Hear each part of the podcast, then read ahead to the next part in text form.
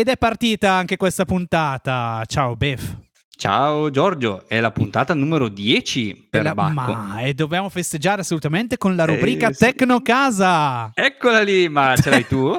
Ce l'ho, giuro. Ah, Ah, sì, è una rubrica Tecnocasa un po' diversa dalle solite, Mhm. perché in questo caso purtroppo siamo arrivati tardi. La casa è già stata venduta. Ah, Però è interessante comunque E sapere era? che era la casa di Pierpaolo Pasolini.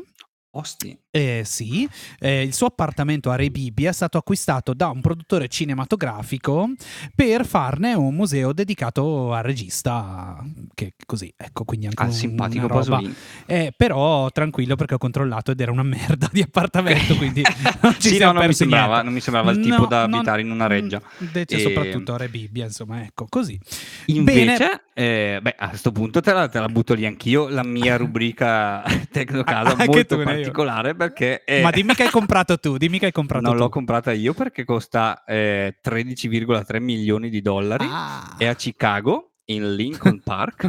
e è di Emily Maria Ryerson, qualcosa del genere. ok. E il nome non ti dirà nulla, ma sai perché?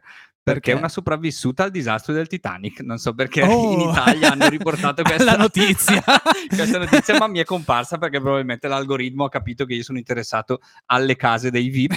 e Beh, se la passava bene, diciamo, dopo essere sopravvissuta E- al Titanic, l'assicurazione l'ha coperta Sì. di soldi, mi Oddio, sembra. se, perché- se è morta da poco, comunque vuol dire che, che ne, ha, ne ha- ne ha vissuti di anni. E comunque eh, c'era scritto che chi comprava questa casa avrebbe comprato anche tante storie, insomma, ecco, non, Certo. ho, non ho idea di in che maniera. Immagina, immagina chi compra la casa di Pasolini, che storie trovo. Ass- Sigla!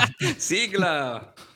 Miau miau miau miau miau miau miau miau miau miau miau miau miau miau miau miau miau miau miau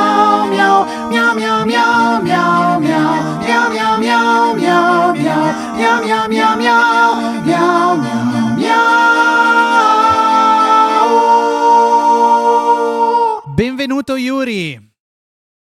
Ciao, grazie.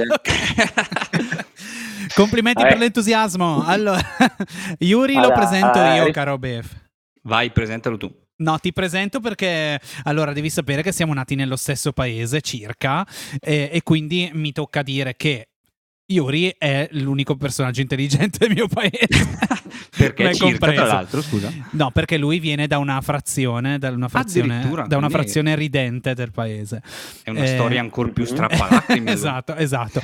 Comunque, Iuri, allora, da Breno, in provincia di Brescia, Valle Camonica, cioè che, eh, è arrivato eh, a fare un- una parabola interessante, perché in questo momento, eh, cioè non in questo preciso momento, ma nella vita, eh, insegna eh, lingua e letteratura italiana alla CUNY University, ovvero l'università della città di New York, e anche in un'altra università che si chiama Fordham. Fo- Come la pronunciano gli americani, Bravo. Come, sei stato bravissimo, ti faccio i complimenti. Sembri, sem- sembri un nativo, guarda. Guarda, Sembri, sembri un New Yorker. un New Yorker. Allora, e quindi insomma lui si trova là ad insegnare un po' la nostra cultura a, a quei bifolchi di americani, se possiamo dire. Inoltre, Ciao americani! Inoltre ha un curriculum mica male Eh. anche come, come giornalista, scrittore, perché comunque scrive per Il Foglio, La Lettura, Esquire, Il Manifesto, eh, Il Giornale di Brescia e La Stampa. Per Bacco, direi io.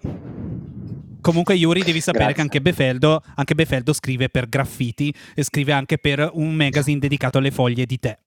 È vero, è vero. Eh, oh, ragazzi, eh, ognuno, ognuno va dove riesce, insomma. ecco.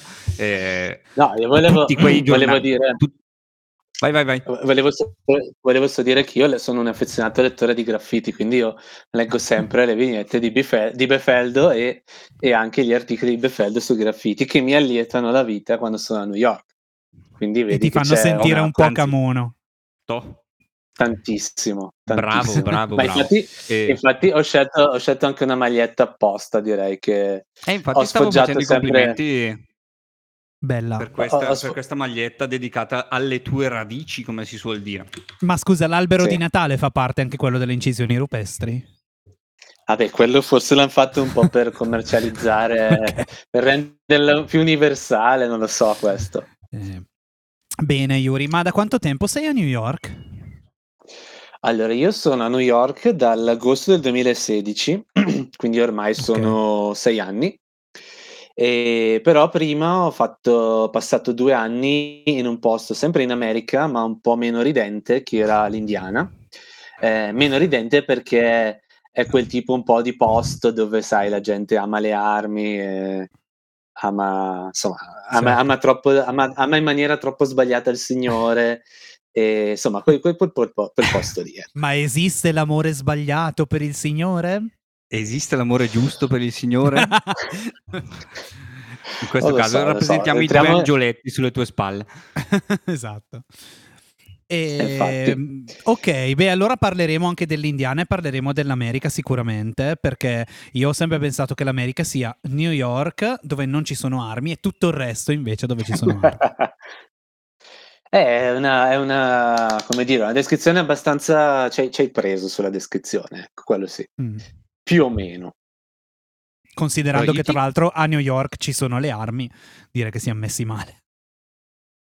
Eh, esatto, infatti. Però ecco, grazie al cielo, sono anche quest'anno sopravvissuto, tornato, viaggiato, quindi non, non sono stato, non mi hanno Ucciso. reso partecipe di, esatto, di quell'aspetto un po' negativo della cultura americana, diciamo.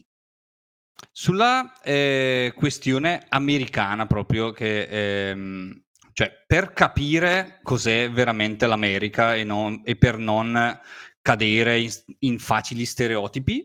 Ehm, tu consigli di seguire qualcuno in particolare, qualche canale in particolare accessibile dall'Italia?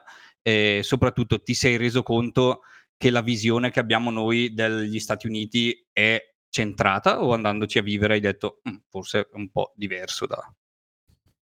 Ma diciamo che all'inizio è stato, è stato abbastanza uno shock perché sì, cioè noi abbiamo veramente un'idea dell'America che corrisponde solo un pochino a quello che è davvero l'America, nel senso, ah, ti faccio proprio un esempio banalissimo e stupido, cioè in qualsiasi film e telefilm americano che noi abbiamo guardato nella nostra esistenza, quando è giorno, ovvero c'è la luce solare, tutti sono fuori in maniche corte o in canotta addirittura, no? Quindi noi abbiamo questa, impressione che l'America sia un posto dove c'è sempre solo un caldo allucinante. Ecco, eh, a parte forse la Florida e la California, questo non corrisponde esattamente a verità, per esempio. Questo vabbè, naturalmente è un esempio molto cretino, però ecco, è, l'inizio sì, è, ci, ci si mette un attimino perché perché sì, abbiamo questa idea che, cioè, quello che, che, noi abbiamo, quello che noi vediamo e quello che noi pensiamo dell'America, naturalmente è solo un pezzettino. Poi, certo, gli americani, io dico sempre che sono un popolo molto onesto perché quello che tu vedi nei film alla fine poi lo ritrovi, non è che ti vendono fuffa o, o altro. Però ecco, ci vuole un attimino di più per, per trovarlo, quello sì. e, e infatti, per quello... Vai, vai. È per quello che ci sono tante sparatorie per perché sono onesti e vogliono...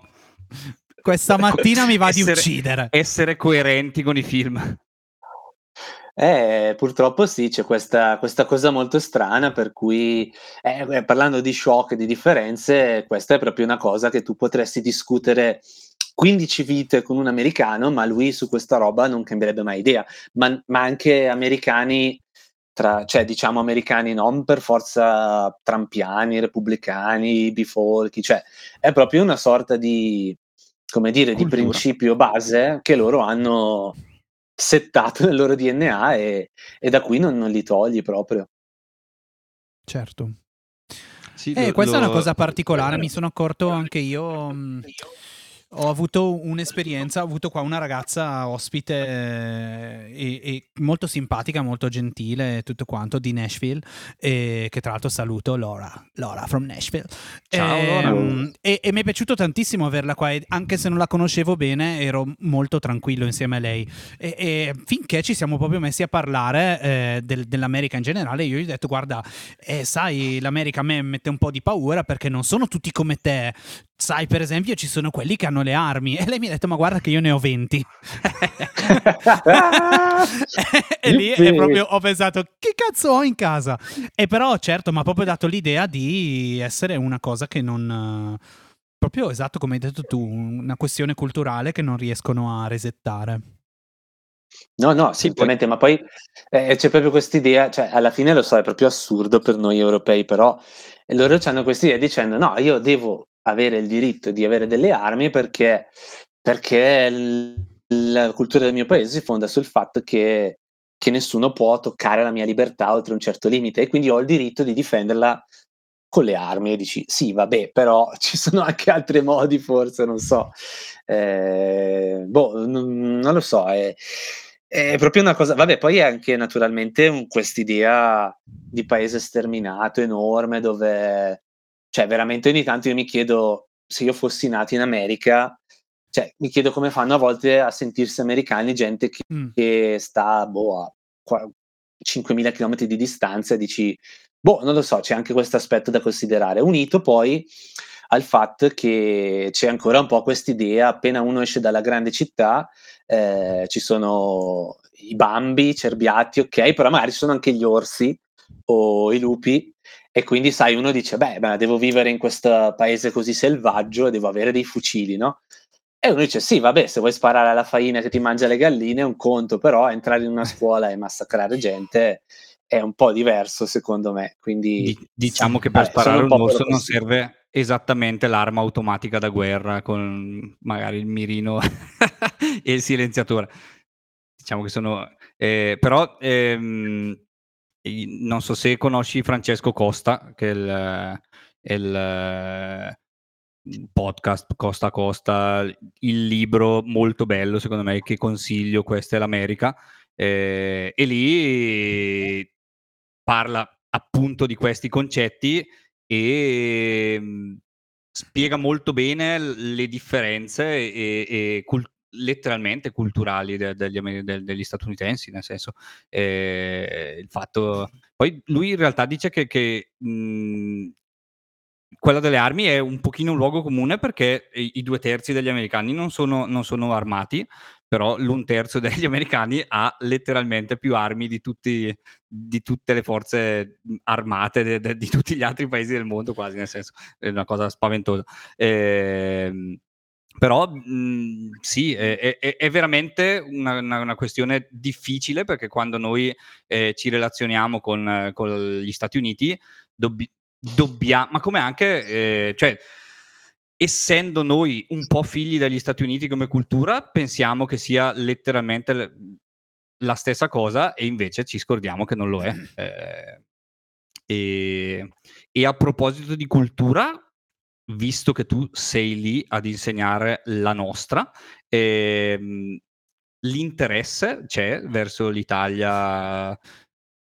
Non avrebbe un lavoro altrimenti. No, nel senso, mh, mm, vabbè, eh, chiaramente eh, anche all'esterno una, di un'aula universitaria, intendo. Eh, eh No, no, certo. No, in verità è una domanda che ci sta un casino perché quando sei italiano e vivi negli Stati Uniti, eh, c'è questa, sei circondato da quest'aura di mistero e di fascino che, di cui vivi proprio di rendita, nel senso eh, di dove sei? Sono italiano. Oh, wow, oh my god. Cioè, eh, cioè, immancabil- cioè, basta dire sono italiano e guadagni 10 punti fashion così, senza fare nulla di più. Incredibile. Eh, quindi no, c'è, c'è, poi sempre, eh, mi fa molto sorridere perché io non mi reputo una persona estremamente alla moda o che eh, da, ma da con quella maglietta, vista, diciamo, con quella maglietta dimostri il contrario. Ma no, infatti. ah, eh a parte, a parte rare eccezioni, eh, però dico, eh, però ecco quando parli con un americano ti guarda e ti dice si vede che sei italiano perché sai proprio come vestirti, dici vabbè ho messo i jeans, cioè ho messo i jeans e una maglietta che avesse un colore che ci stava, cioè sai proprio come vestirti, oppure poi naturalmente, vabbè una delle cose che mi ha fatto più morire dal ridere era appena arrivato in Indiana e questo mio collega che era un ragazzo eh, i cui genitori erano cinesi, però lui era nato e cresciuto a, in California e, e, aveva studiato due anni con me in Indiana, era molto simpatico. E allora mi ricordo che all'inizio, sai, ti presenti, come stai, come vai, e lui mi, a un certo punto mi guarda e mi fa, ma tu che sei italiano, quante volte cucini alla settimana? E io l'ho guardato e ho detto, beh, io di solito 14. cucino due volte al giorno per il pranzo e la cena. E mi ricordo che lui era proprio rimasto scandalizzato eh, certo. qua, dicendo, oh, due volte al giorno, cioè. E allora gli chiesi, eh, perché tu quante volte lo fai? Fai, ma io faccio una, una grande mh, mm, preparazione la domenica sera e poi metto tutto in freezer per la settimana. e ci sì, vabbè, ok, eh, va bene. Vabbè, dai, ehm, faceva già troppo. No, poi, eh, sì, esatto, per essere un americano, sì. E no, c'è un gran, sempre un grande interesse. E poi c'è questa cosa che io reputo eh, una grande vabbè, fortuna e privilegio anche, ed è il fatto che gli italiani, appunto, in America hanno questa. cioè, siamo considerati molto bene come popolo, eh, cioè ci considerano meno rompiscatole di altri popoli, più simpatici di altri popoli, più affascinanti, tutte cose a prescindere naturalmente naturalmente, eh, di altri popoli. Quindi è una cosa molto carina essere un italiano negli Stati Uniti, in verità. Eh, quasi quasi. Quindi, quasi quasi. Quindi è così.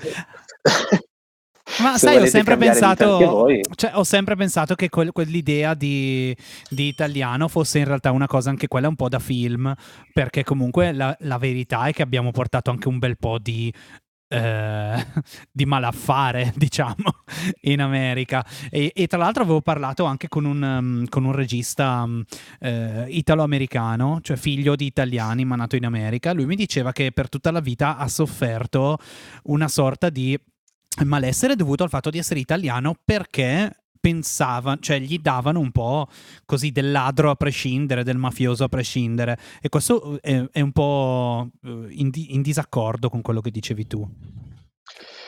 Ma in verità sì, cioè nel senso la cosa è eh, rispetto a appunto, vabbè, Mm, ok, tanto non ci ascolta nessun tedesco, spero, però dico, rispetto a un tedesco diciamo, dicono, ah, sei, sei italiano, che figo, che simpatico. Certo, okay. non abbiamo avuto Hitler, va no, bene. sei un nazista. Eh, sì, no, diciamo che il fatto di, boh, perlomeno in epoca moderna, di forse essere un po' considerati, sai, questo paese un po' a volte un'armata brancaleone, un po' aiuta, diciamo, a volte, vabbè. Eh, però sì, questo è il lato così positivo. Naturalmente poi sì c'è il fatto che eh, tutti gli studenti che io ho avuto in questi anni, eh, cioè loro gli dicevo, ah sì, mio padre è italiano, non- i miei nonni erano italiani e naturalmente però c'è un certo tipo di italiano che è andato negli Stati Uniti, come immagino ci sia un, un totalmente diverso tipo di italiano che è andato in Argentina o in Australia. Quindi, per fare un esempio, tutti gli eh, nonni o genitori dei miei studenti sono eh, napoletani. napoletani. siciliani, calabresi, abruzzesi e non c'è mai nessuno per dire che abbia un prozio, un bisnonno veneto, cioè per dire, no? E, ehm, e, quindi ecco c'è un po' quell'idea, soprattutto a New York, questo devo dire, ma un po' in tutti gli Stati Uniti, l'italiano è un po' quello, sì, quello quello, quello un po' stereotipo dell'italiano che abbiamo anche noi meridionale, quindi che sicuramente ha i capelli scuri, ehm, per dire le, le, sia uomini che donne con i capelli scuri, che cucina solamente pizza, lasagne, pasta. Eh, poi c'è questa idea un po', un po', strana che non so perché, per cui eh, negli Stati Uniti se sei italiano ti nutri solamente di aglio, che non, non, non è vero assolutamente. Okay. Lo sanno tutti che eh, sono sì, i francesi c- quelli. Quindi ecco, c'è un po' questo, cioè nel senso, siamo considerati molto bene, la nostra cultura piace veramente da morire, però ecco, c'è un'idea molto stereotipata, molto, come dire, ingabbiata di quello che vuol dire essere italiano. E infatti, eh, quando, se vi capita di andare negli Stati Uniti, vi sconsiglio di andare a mangiare ai ristoranti italo-americani perché hanno proprio eh, mischiato, possiamo dire senza paura, a caso, eh, aspetti della, della cultura della cucina italiana e aspetti della cultura della cucina americana. Mm. E quindi mhmm, sono cose che obiettivamente in Italia uno non ha mai, mai, mai sentito nominare, tra cui, tipo. non so se voi lo sapete, ora ve lo dillo, vi dillo. questo segreto, eh, c'è questo, questo piatto che gli americani sono convinti sia italiano, sono le fettuccine Alfredo, le famose, eh, che sono, vabbè, questa questa, questa, pasta con questo sugo, diciamo, di panna o besciamella, non so bene, che a quanto pare un, un, cuoco di nome Alfredo, un giorno, forse a Firenze o forse a Roma, ha inventato per dei turisti americani e loro sono convinti che un italiano in Italia mangi fettuccine Alfredo. E io, eh, Vedi che è sempre le, colpa nostra. Le... Ecco, anche questo è vero. Però ecco, tutti i semestri all'inizio mi tocca dire ai miei studenti, guardate che se voi credete che fettuccine Alfredo sia italiano, potete cambiare classe. Allora loro, loro rimangono molto delusi da questa cosa e vabbè, mi tocca vivere con questo, con questo rammarico in classe. tu insegni anche lingua italiana o solo letteratura? No, diciamo che io insegno soprattutto lingua, eh, però lingua in, significa che eh, posso usare mh, cose culturali per insegnarla, per spiegarla, canzoni, film, telefilm, fumetti, quello che voglio. E poi finora, in questi total, totali otto anni di insegnamento universitario, ho insegnato finora due corsi solo di letteratura e ne insegnerò uno a partire da agosto, quindi il mio terzo corso di letteratura. Okay, e quindi okay. con i tuoi studenti parli in inglese o, o, o, o riescono a, perce- a capire l'italiano? Ma diciamo che il metodo che eh, ci, come dire, consigliano di seguire è di usare l'inglese il meno possibile, eh, perché comunque è vero, cioè nel senso, anche se all'inizio non ti capiscono, tu continui a usare una lingua e non lo so, eh, invece che dire blackboard dici lavagna e all'inizio non capiranno nulla, però poi collegano che, ah, lavagna vuol dire blackboard, per dire, no?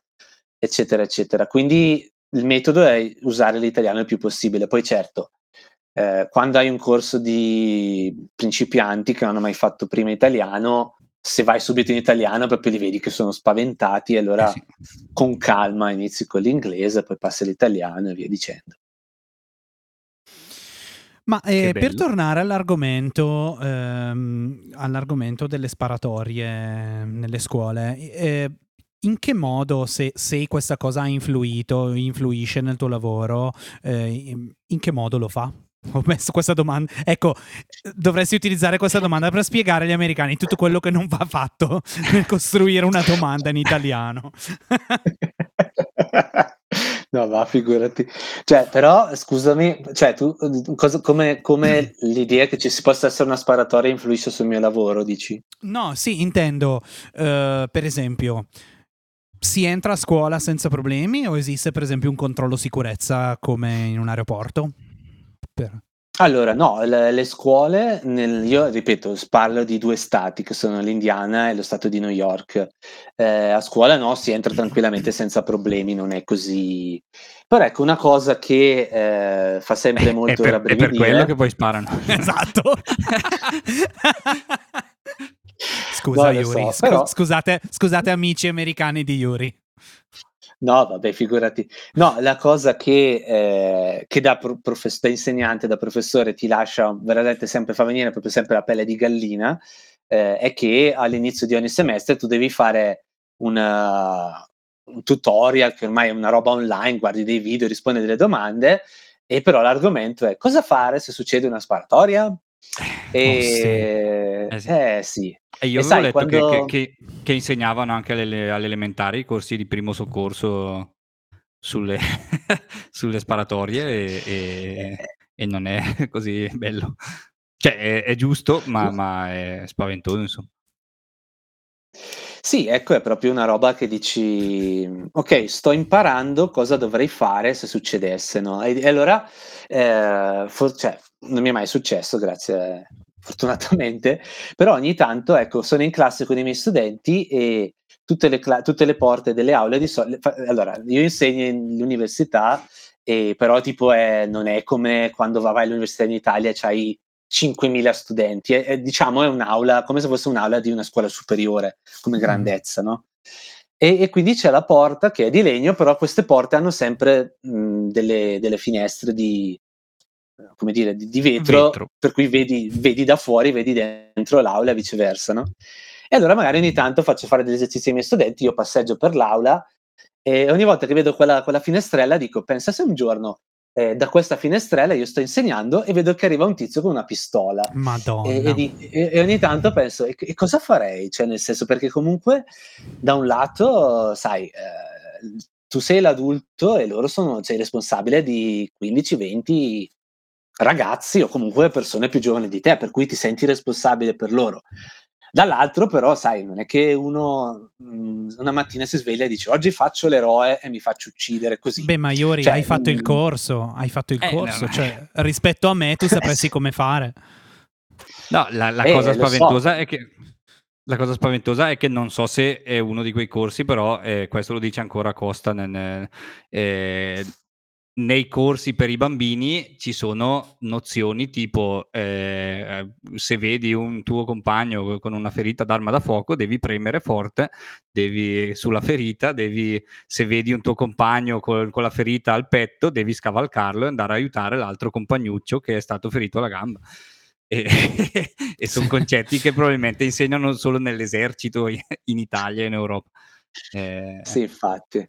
No, hai, hai assolutamente ragione. E infatti, eh, poi siccome gli americani amano sempre fare delle cose molto, cioè se devo imparare a ricordarmi delle robe, lo fanno sempre in maniera molto schematica, no? E quindi eh, quando noi facciamo questi corsi ci sono tre fasi che sono tipo, la prima è run, corri, cioè se, se è possibile scappa, scappa più forte che puoi, più lontano che puoi.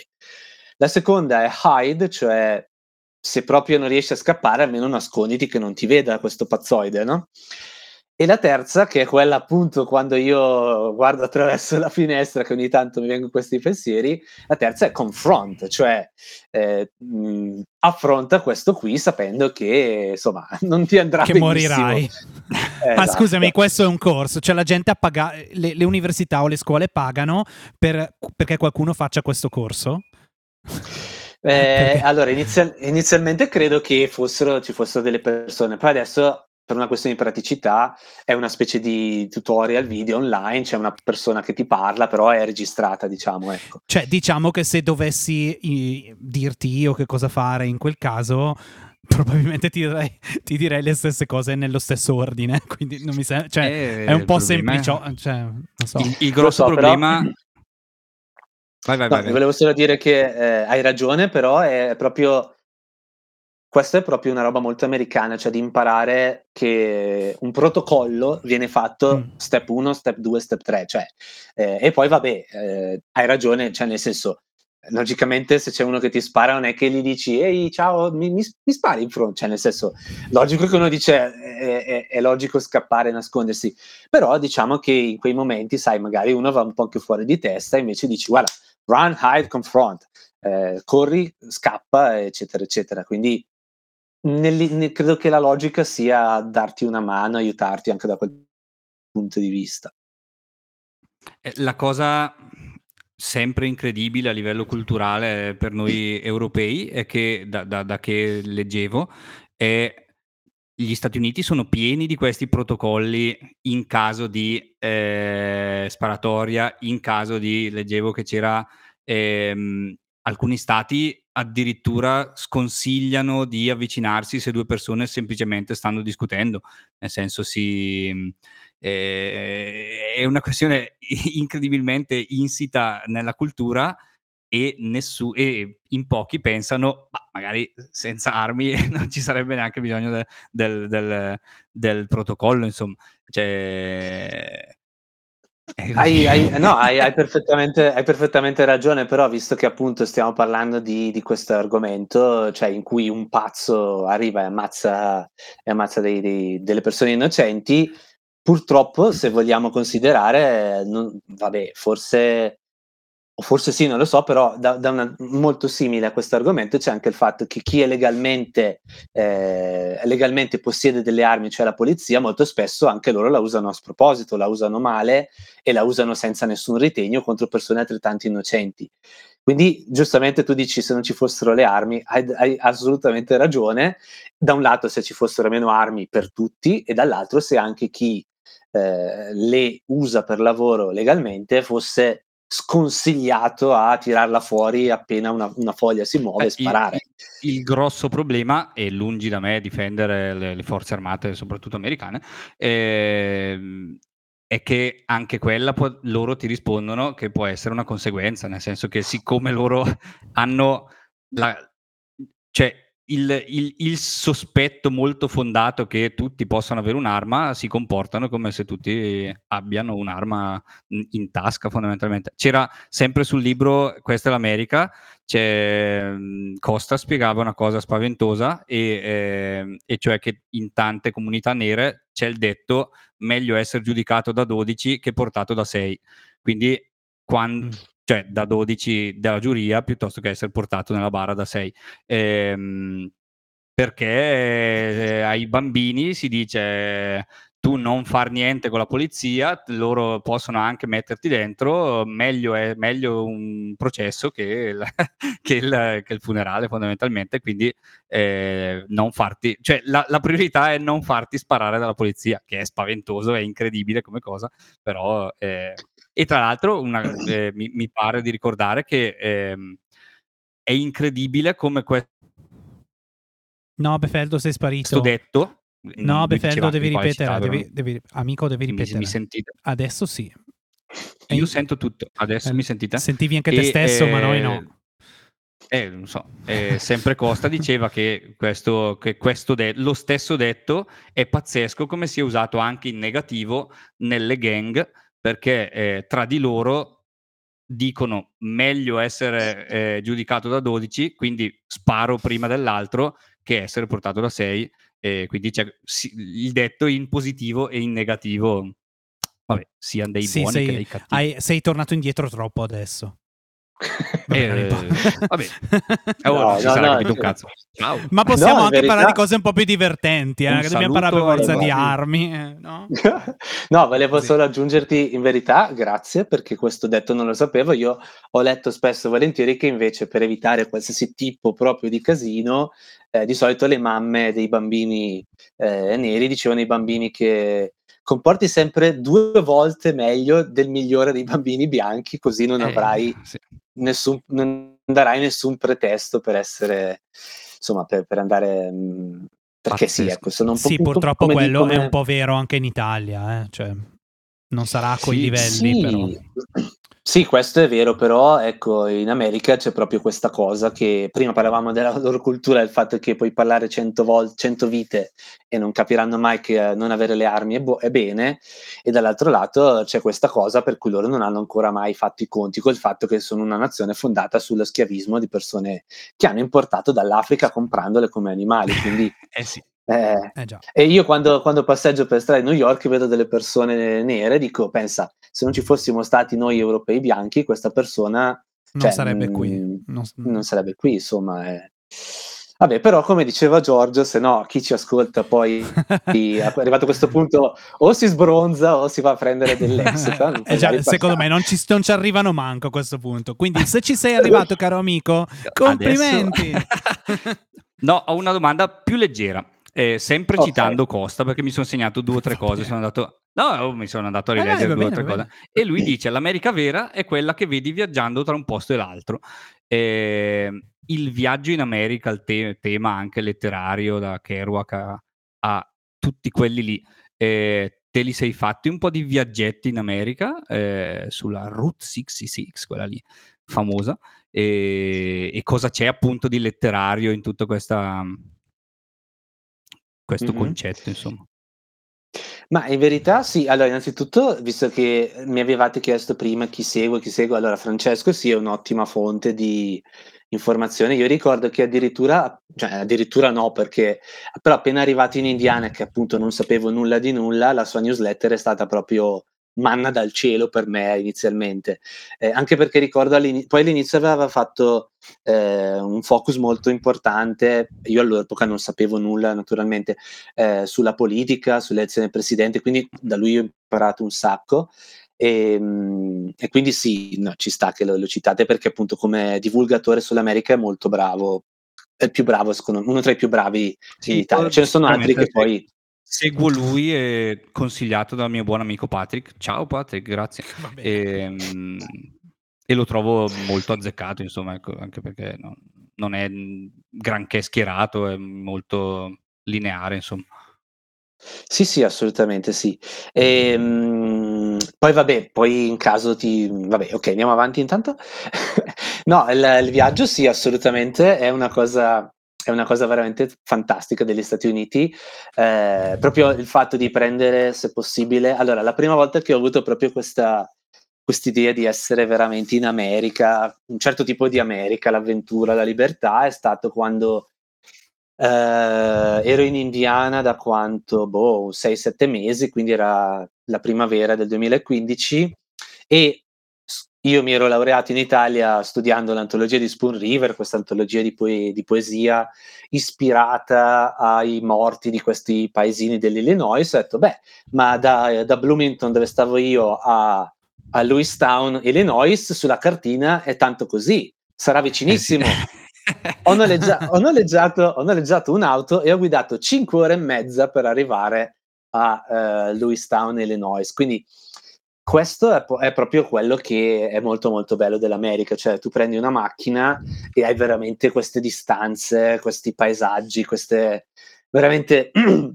come dire, paesaggi quasi senza confini dove tu sei solo te sulla strada e vai e vai e vai e scopri continuamente. Per quanto riguarda i viaggi, fortunatamente sì, ne ho fatti parecchi. Eh, sono stato, vabbè, ho, ho, vis- ho, visto quasi tutte le città più grandi della parte est.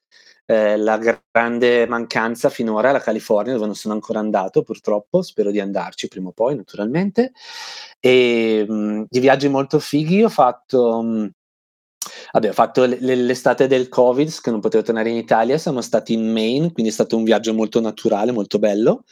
Il Maine è l'ultimo stato a nord-est prima del Canada e fondamentalmente il Maine è fatto di oceano, fari e aragoste, quindi era un ottimo, un ottimo mix di, di natura e di cucina. Eh, e poi tu nominavi prima la Route 66, bene sì, l'anno scorso a gennaio eh, con Clara eh, abbiamo fatto veramente uno dei viaggi più belli, ovvero partiti da New York, atterrati a Las Vegas.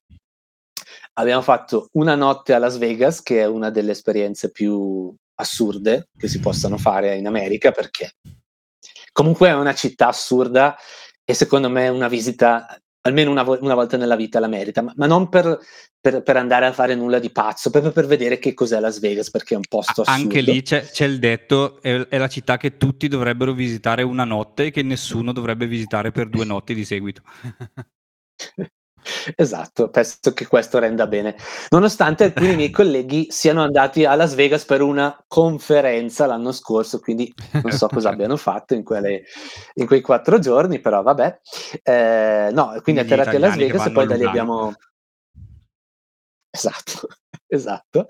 Eh, da lì abbiamo noleggiato una macchina e quindi siamo scesi in Arizona e abbiamo praticamente fatto eh, una settimana piena di de- deserto eh, siamo stati nel Grand Canyon, siamo stati a vedere altri canyon e poi abbiamo praticamente fatto un pezzo della, della storica Route 66 ed è stato veramente, vabbè, naturalmente uno pensa a Route 66 e pensa a Kerouac che è on the road naturalmente ed era proprio un po' così perché questa strada poi ogni tanto era assurdo perché ogni tanto in mezzo al nulla nel deserto c'erano degli autogrill assurdi tipo ce n'era uno e aveva come attrazione un coniglio di cemento alto tipo 5 metri. Oh, e quella era tipo l'attrazione da, da vedere.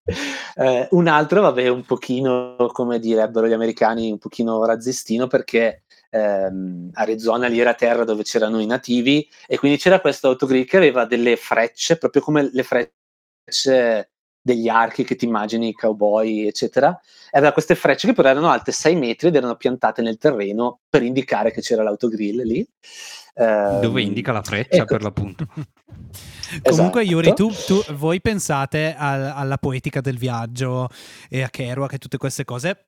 Io penso agli horror e penso non aprite quella porta quando tu descrivi queste cose. Non so, cioè forse no, a Beh, te allora... non, non, non, viene mai a mente quella cosa? Quando... Dal tramonto all'alba. Esatto, anche. Beh, allora non vi, non, vi, non vi, descrivo i fantastici motel dove abbiamo dormito perché vi sarebbero E tra No, l'altro nominavi... stato- no, scusa, nominavi Clara e volevo appunto eh, nominarla anche io, visto che era, sarebbe, sarebbe dovuta essere con noi oggi, ma eh, purtroppo per motivi di così, eh, impegni, impegni col- Impegni. con la salute.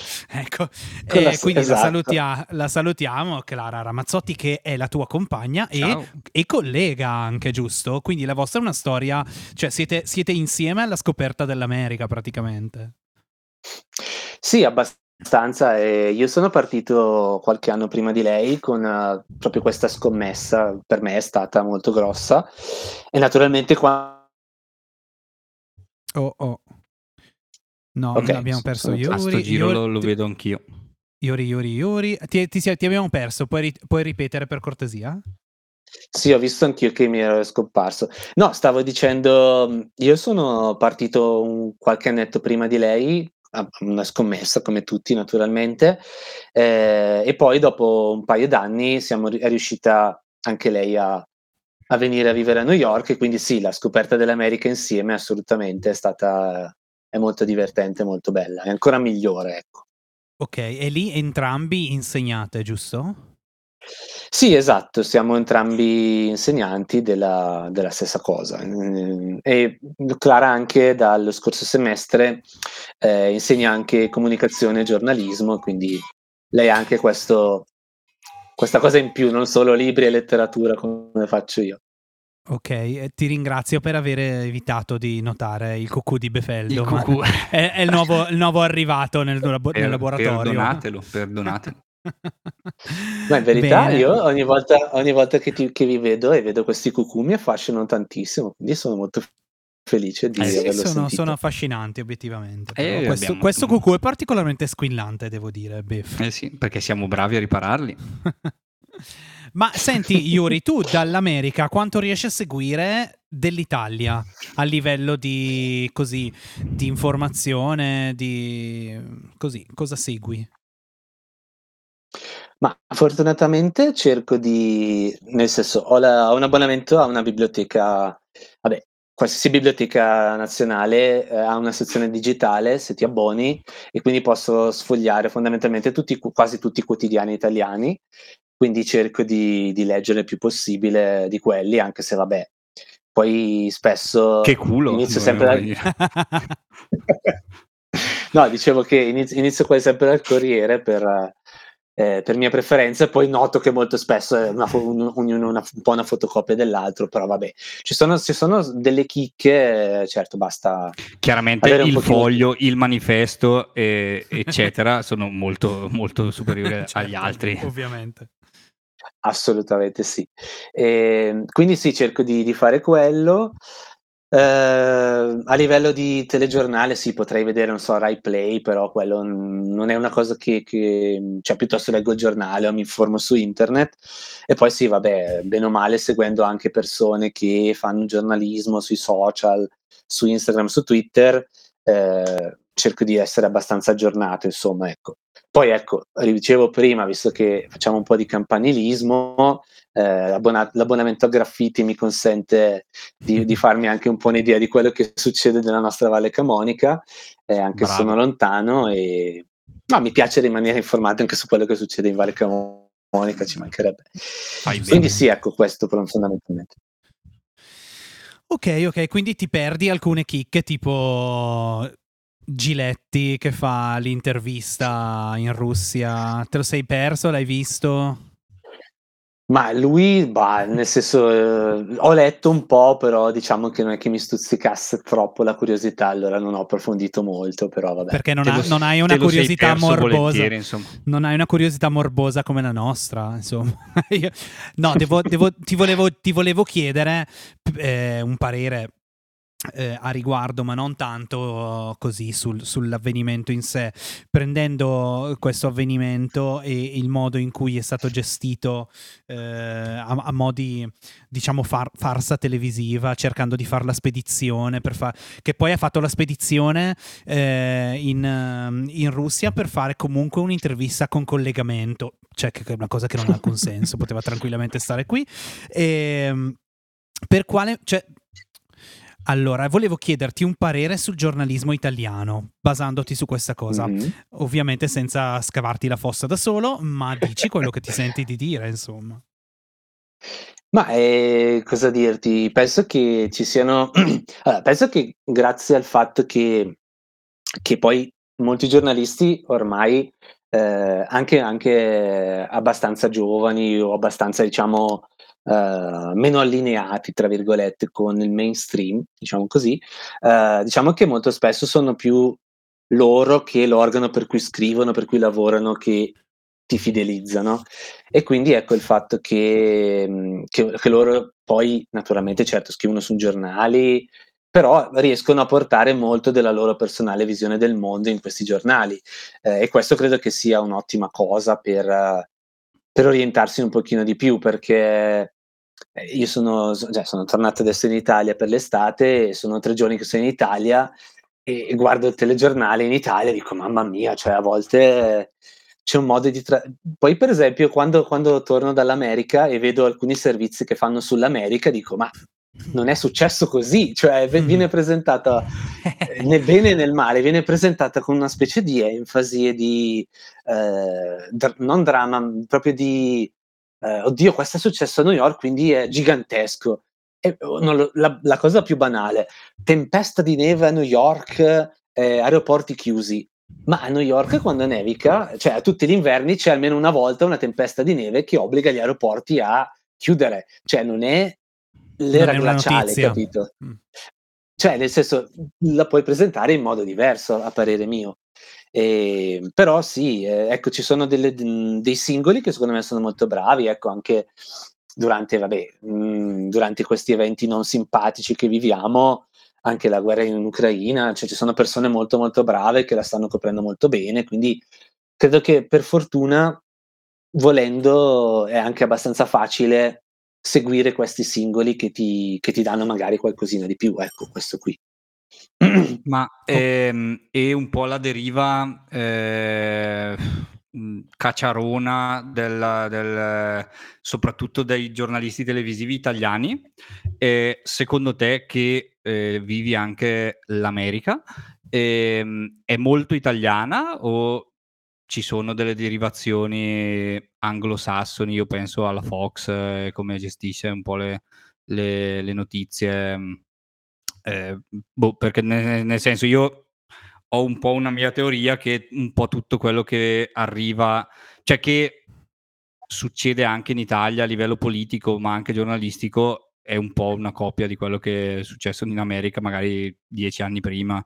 Ehm, non so, mhmm, parere tuo? Ma ma guarda secondo me c'è questo questo piccolo cioè il fatto è che a volte molto a volte capita che in Italia, ehm, importiamo o ci ispiriamo a questi modelli, ehm, esteri, per esempio americani, però per cultura, cioè li li assorbiamo e li facciamo diventare qualcosa di un po' diverso da quello che sono. Cioè, ehm, ti faccio un esempio secondo me abbastanza calzante, che però non riguarda esattamente il giornalismo, però comunque gli americani sono molto bravi a fare spetta a fare degli delle dell'intrattenimento e dello spettacolo, perché? Perché comunque sono mhmm, cioè nel senso sono molto tranquilli, sanno che, ehm, se stanno guardando uno show alla televisione un un esempio stupido, un festival di musica televisivo alla televisione, ehm, magari i presentatori sono molto eccessivi, ci sono magari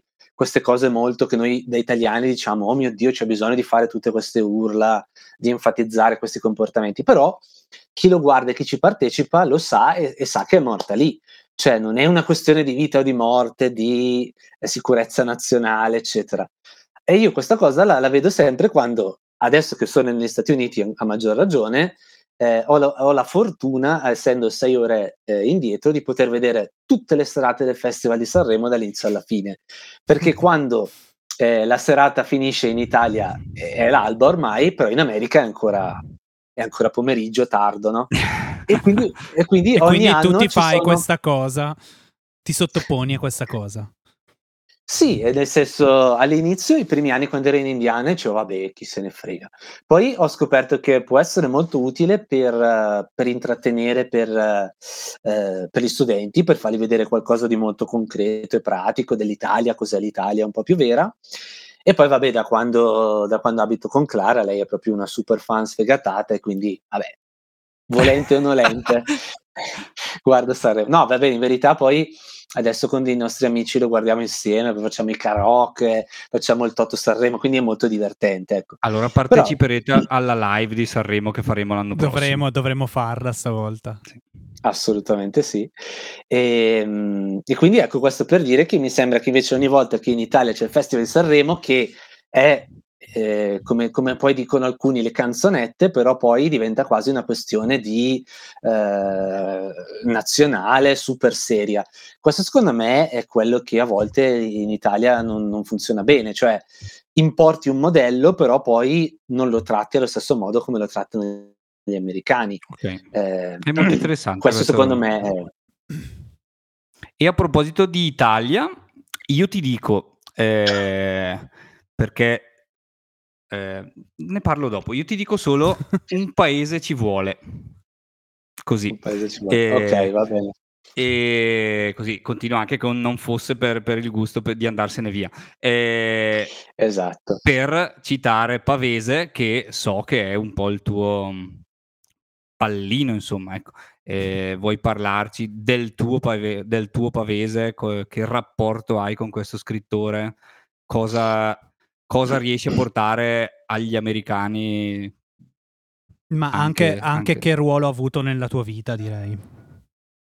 Ma eh, diciamo che, eh, che ruolo ha avuto è stato un ruolo molto, cioè inizialmente anche molto casuale perché eh, fino a quando ho iniziato l'università non l'avevo mai letto prima. Poi, eh, come spesso capita, ho fatto questo corso di letteratura italiana e il professore ci ha fatto leggere la Luna di Falò e da lì proprio mi sono molto, cioè mi è piaciuto moltissimo.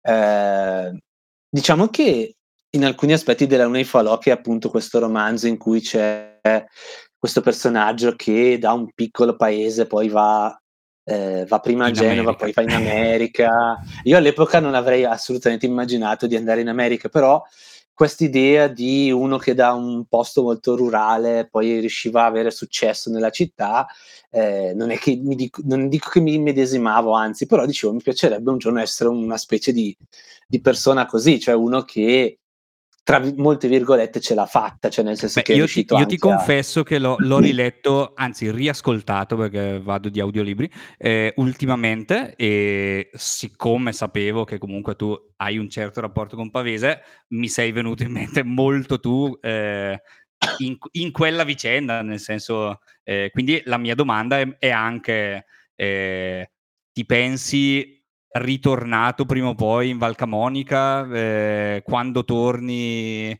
eh, senti le tue origini, le tue radici? Il...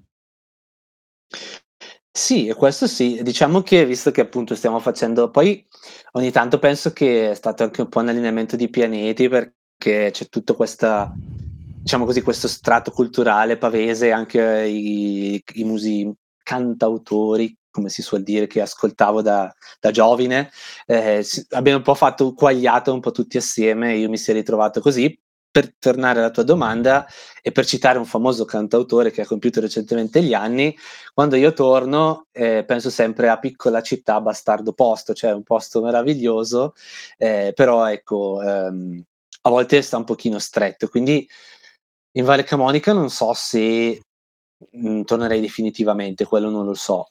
Eh, in Italia, ecco, non, non, mi dispiacerebbe così, però diciamo che adesso c'è ancora un po' di cose a cui pensare in America prima di, di poter immaginare anche solo di ritornare. Quindi per adesso va bene così. Per adesso faccio. Per adesso sono nella parte di, di romanzo in cui Pave, eh, Anguilla è in America e sta esplorando la, la, la, il, il, continente. Sì, più o meno successo, eccetera, eccetera. E magari un giorno arriverà la parte in cui riattraverserò l'oceano perché avrò scoperto che anche con la, con la California anche l'America finiva e non c'era più niente da scoprire. Eh sì, non lo so, eh, vedremo. Ti toccherà adottare un bambino, un orfano zoppo. esatto. Poi lo, lo porterò da, un- da un mio amico che gli, gli insegnerà a aggiustare gli orologi, così Eh sì, dai, infatti tocca, tocca tenerlo a me. È che, è che mia moglie dirà, ce ne sono già tanti in casa, come, tanto per citare. Esatto. Eh, vabbè. Ehm, Che Esatto. bello. Che bello, sì. E così, altra domanda che non c'entra nulla. Sport americani, Mm. come sei messo? Allora, sport americani devo dirti che eh, mi piacciono tutti abbastanza, tranne uno. Lo so, molto spesso deludo i miei studenti quando dico che io dell'hockey non Beh, capisco niente. Non si capisce niente, semplicemente è troppo veloce. Ma- No, ma, ma per un semplice fatto che ho provato a guardare alcune partite alla televisione e probabilmente è un mio limite, però non capisco mai dove sia sto cavolo di Mai, dischetto che loro non ho si- provato anch'io. Eh, eh, loro o hanno, cioè, o hanno sport troppo veloci o troppo lenti, perché ad esempio io mm, non mi dispiace il football americano, però quando guardi una partita live dici ma porco cane, ca- ca- capisco perché serve l'intrattenimento negli stadi in, negli Stati Uniti, perché ti fai due coglioni eh, giganti. E, e così. No, ecco, quindi l'hockey, l'hockey lo guardo, poi praticamente naturalmente la- l'inquadratura si sposta, quindi io seguo l'inquadratura, però non vedo mai nulla. Vabbè. Eh, devo dire, poi quando ero in Indiana, una cosa molto bella era che loro lì ho scoperto. Allora, l'Indiana, come dicevo, può avere dei lati negativi, ma eh, aveva ha avuto questo lato molto positivo, che, ovvero io ho studiato in università e lì era proprio entrare in un qualsiasi telefilm Eh di- che abbiamo visto dell'università. C'era lo stadio di football da 60.000 posti, c'erano le cheerleader, c'erano, giravano per l'università i ragazzi delle squadre sportive col bomber, con, con la, con la sigla, proprio come tutti i telefilm che noi abbiamo Ma mai dimmi, visto. c'era, c'era il Glee Club? Eh, eh, penso di sì, però non, l'ho, non, non mi sono mai inf- informato troppo. Vabbè. E comunque invece lì in Indiana, per esempio, avevano una squadra di basket universitario fortissima, seguitissima. E quindi il mio secondo anno con una mia collega Carlotta, che era super appassionata, molto più di me, io lo, cioè, io lo facevo così, lei era proprio ci teneva ancora di più. E allora praticamente abbiamo guardato tutta una stagione di basket universitario insieme ed è stato molto, Eh beh, il basket divertente. universitario è, è sen- è sentito lì, nel senso, eh, dall'Italia sembra bizzarro, però eh, se, se vedi le partite capisci che è un, è un altro livello, sia di gioco sia di, di- di intrattenimento anche lì. Sì, eh, fa conto che poi loro hanno questo sistema per cui alla fine del- dell'università, se sei stato abbastanza bravo, vai a giocare nell'NBA, quindi è proprio il trampolino di lancio. E poi fa conto che eh, a Indiana, per esempio, il basket è molto forte, c'era uno stadio di basket da 20.000 posti, cioè per dirti le dimensioni del fenomeno. no? Ehm, e poi ecco, gli, at- i ragazzi sono studenti, ma sono già praticamente dei mezzi, dei mezzi VIP, dei mezzi atleti, hanno contratti magari con la Nike per le scarpe, ehm, insomma, è proprio una dimensione così. Ed è molto bello perché, eh, come dicono in tanti, poi quando vanno nell'NBA, eh, l'NBA naturalmente diventa anche una questione dove da professionista vieni pagato un sacco di soldi e quindi ci tieni a non farti male, cioè nel senso a stare anche magari un po' indietro perché dici piuttosto che fare un mega sforzo e segnare 200 punti, però mi strappo una spalla, vado con calma. Mentre il basket universitario c'è proprio questa voglia di farsi vedere, quindi Eh le sì, partite sono combattutissime e sono veramente strabelle. Quindi è un po' come l'NBA, cioè lo spettacolo è proprio da NBA sotto ogni punto Sì, di sì, vista. E vedi, ti vedi proprio del, del bellissimo sport. E poi aggiungo, vabbè, ho, a football ho visto una partita dal vivo universitaria, però ero tipo in Indiana da due settimane e non ho capito granché, diciamo così. Ho preso anche, ero, ero allo, allo stadio, c'era un sole fortissimo, tutto scottato, vabbè. Eh, non è stata una grandissima esperienza. E poi oh, tu prima dicevi sport lenti, il, il football, eh, non hai mai visto una partita di baseball, allora lì sì che proprio dici... L'altro. Volevo dirlo io questo. Ma Eh, infatti, però è per- quella anche per quello è per quello che la gente va allo stadio a fare la grigliata e, e di, e di sottofondo vede anche il baseball, nel senso eh, hanno, hanno proprio quella concezione lì. Poi si lamentano del calcio che secondo loro è lento eh, solo perché non, Mm. non segnano tanti, tanti gol. eh, però Esatto. Ragazzi, il grosso peccato del calcio, il grosso problema del calcio è che quando vai allo stadio non c'è la telecronaca. Questo è No, il, gro- il grosso, Ragazzi, il grosso io- peccato del calcio. Non avete idea della delusione quando l'ho scoperto. cioè. e neanche il replay, tra l'altro, quando vai Esatto. dici, "Oh, cazzo, no". È così. Tra l'altro, eh, vogliamo anche dire i difetti del caro Yuri, eh, è Juventino. Eh, mi spiace dirlo, La- Eh, l'ho vabbè. voluto tenere per la, per la fine perché se- qui tanta gente s- smetterà di vedere il video. eh, così, insomma, ti perdoniamo anche questa, caro Yuri. Insomma, dai. No, imma- già immagino che poi gente eh, tiri fuori lo zippo, cominci a bruciare il computer. No, non voglio Così, più. così. Immagino, immagino. Giustamente, Ma senti, esatto, ma, non- ma non voglio andando in America, non sei rinsavito un po'? Cioè, andando in America, non hai pensato che magari questa roba della, della tifoseria calcistica lascia il tempo che trova? Ma diciamo che, come, come prima vi dicevo, il fatto di in Italia prendere mega sul serio queste cose, tipo Sanremo, Eh. ecco, la stessa cosa in America capita con lo sport, cioè c'è gente che va a vedere la partita come se fosse, sì, è uno svago, quindi sciallo, o, vinco, ho vinto o perdo, vabbè, amen, cioè morta lì. E questo sì, sì, effettivamente aiuta un po' a contestualizzare le cose. Io rimango tifoso nel senso che è una cosa che se uno è un tifoso penso che Beth mi capirà anche se purtroppo lui è interista, però ecco, quando sei tifoso non è che proprio dici non me ne frega più nulla, però un pochino lo ridimensiona. Di- di- eh, una cosa che, che mi ha fatto molto disaffezionare, non so se si può dire ma l'abbiamo appena usato, era stato durante il Covid quando cioè, il nostro paese andava un pochino a rotoli e i presidenti delle, delle società di calcio dicevano no ma anche noi abbiamo diritto a... cioè mi era sembrato un po' troppo e lì. Mm, sì. avevo avuto un momento in cui avevo detto vabbè ma non capite proprio un cavolo cioè se dite ste robe no Ehm, però vabbè mh, diciamo che adesso anch'io sono un po' più tranquillo anche solo per il fatto che guardo le partite alle 9 del mattino o alle 2 del pomeriggio cioè non è la stessa cosa che guardarle No, certo. alle 8 e mezza di sera con la birretta al bar quindi sei un po' più tranquillo ecco Bene. Beh, ehm, Bef, hai altro da aggiungere? Possiamo Ma, eh, salutarci e trovarci la prossima volta dal vivo, A magari. Sanremo con Clara. A Sanremo, no, dove- dobbiamo farla questa cosa. Noi ce l'abbiamo davvero in programma. Poi devi dire, Sì, sì, Clara, sì. che anche io sono abbastanza fan di Sanremo. Eh, Discretamente. discretamente. e, quindi, e quindi, insomma, la capisco. E, insomma, può nascere una sinergia, diciamo, una sinergia. Sì, no, vabbè, fate conto che i primi, i primi anni, i primi due anni, eravamo io- solo io e lei all'epoca a guardarlo e, e facevamo, scrivevamo sul, sul, sul frigo, scrivevamo il nostro Toto Sanremo dopo la prima giornata e poi vedevamo chi ci aveva azzeccato di più sui, sui primi tre e sul premio della critica, quindi è una lunga Beh, storia di... Pensa che adesso il Fanta Sanremo è diventata proprio una roba seria qua, quindi... Eh sì. Eh, infatti, infatti Eh. abbiamo anticipato i tempi. Esatto, esatto. E, Beh, come, come in, come sì. in generale sempre dall'America, nel senso anche il fantacalcio viene dal, dal fantabasket e da quelle robe lì Mm. molto più tecniche. Comunque io vorrei dire ehm, che vorrei svelare al nostro pubblico che in realtà tu non sei in America in questo momento, nonostante questo delay che sembra di parlare con Samantha Cristoforetti, in realtà sei in Val Camonica. Esatto. Vabbè, A sì, Berlino. però ho, de- ho dei dettagli americani, tipo se volete posso indossare il cappellino Beh, più da... americano di qua. Beh, Bello. fallo, fallo che... Aspetta, aspetta, così, Ma- sennò poi la gente pensa che ci siamo Ma que- messi que- d'accordo. quello te lo, por- lo porti sempre con te? Beh, è atterrato dall'aereo così. Certo. Esatto. Certo. Sì, sì, tipo, tipo Harry Potter.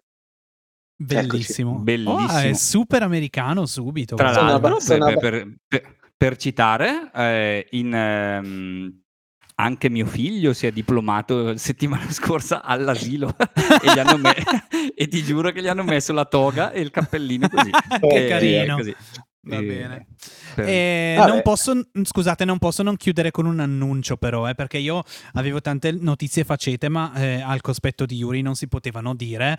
Ma eh, questa invece, purtroppo, siccome per una questione di, di calendario va detta, perché eh, domani, eh, o meglio, il giorno in cui questo podcast verrà pubblicato, il 16 giugno, inizia eh, una bellissima quattro giorni di corsi che termineranno con un esame pratico dell'Accademia luci rosse di Rocco Siffredi cane. in Italia. Eh, e infatti bisognava io credo che non sia un caso se Yuri è tornato in Italia, in realtà è professore anche là probabilmente, docente. Cioè, E, quindi ecco, volevo dire appunto, ragazzi, eh, non so se ci sono ancora posti per iscriversi, comunque accorrete perché eh, intanto che ci ascoltate già ini- hanno già iniziato a far vedere le cose, eh, perché è molto A far pratica. vedere le cose. Eh beh sì, a far vedere come si fa. Intendi Cioè- palesemente le poppe tra. Allora, par- avviene in un club privé naturista eh, a Bologna e in ogni caso mi dicono anche che eh, presto ci saranno nuovi corsi, quindi insomma, Molto- se vi, se vi in perdete questo, tra l'altro, così. Seguite Rocco e via. esatto. via. Grazie, Scusa no, Iori, non scusa io di cose questa-. Ecco. No, Ti no, è licenzieranno, Non mi perdo- no, perdonami per aver svelato più che altro che insomma, docente sei in America e docente sei in Italia. Ecco. Vabbè, Così. non sono tornato così per, fare, per, per vedere un po', insomma, per vedere un po' come va l'Italia, ecco. Certo. Va bene. Allora, è stato un piacere averti con Sì. noi. Ehm, No, l'ultima cosa, se, se mi lasciate, no, siccome mi sono accorto che non ho, mai, non ho mai risposto a una delle prime domande, credo di Bef, che era chi persone, insomma, contatti da seguire per sapere un po' com'è l'America. Eh, abbiamo menzionato tanto Francesco Costa e c'è un'altra, una persona che, eh, vabbè, non, non ha bisogno di pubblicità, però si chiama eh, sui social è MCM USA, come Mac Musa, eh, e lei è molto, molto in gamba perché fa queste cose molto belle, cioè ti spiega l'America attraverso la sua letteratura e nel- in particolare organizza proprio dei viaggi in America, eh, in diverse zone del paese, in cui si va e si seguono proprio eh, i libri scritti e ambientati in quelle zone. Quindi Francesco è molto più, ma adesso, eh, Francesco è molto più naturalmente la politica, l'attualità, eccetera, e mentre Marta, eh, eh, McMusa, è molto più sulla letteratura, che è la mia altra grande passione, quindi mi sembrava il caso di, di segnalare anche lei per chi volesse. Beh, magari possiamo mettere anche qui sotto. Esatto. So c'è, un so- Eh, c'è un sotto. so, abbiamo, eh, abbiamo un sotto. boh, ve lo riferimenti anche di quelli, Ci, ci proveremo, ci proveremo e magari la inviteremo, chissà. Ma prima o sì, poi, ci può si stare. mai. Bene, grazie Yuri. Salutaci Clara. Grazie Speriamo di avere anche lei prima o poi qua a parlarci della sua di America. E tu, Yuri, Esatto. hai, ehm, hai i tuoi canali su cui fai qualcosa. Mi pareva facessi anche un podcast anche tu mh, qualche tempo fa. No, giusto? io po- no, Cioè, podcast no, no, no, mi, no. mi- no, mi avevano solo mm, intervistato in un podcast sui, si chiama Ricercati di Cora Media e sui, eh, sui cervelli, cosiddetti co- cervelli in fuga, quindi ricercatori Mm. italiani che, che abitano all'estero. Però no, io di mio non faccio podcast, anche se ho un sogno che prima o poi realizzerò ed è un podcast dedicato a- agli scrittori e al whisky, che mi sembrano due tematiche questo- meravigliose. Però mi, mi manca giusto quella cosa chiamata tempo per mettermici, quindi prima o poi Eh, ci penseremo. Bene, allora ti- ci terrai informati e faremo, ti faremo pubblicità appena accadrà. Bene. Va bene. Allora, beh, io- noi non sappiamo mai chiudere le puntate, questa è una cosa, eh, sveliamo tutta la nostra mancata professionalità. No- non si è mai capito. Non si è mai non si è percepita questa Non si è cosa. mai notato. Sigla e alla prossima puntata. Bravo, Ciao. bravo! Ciao!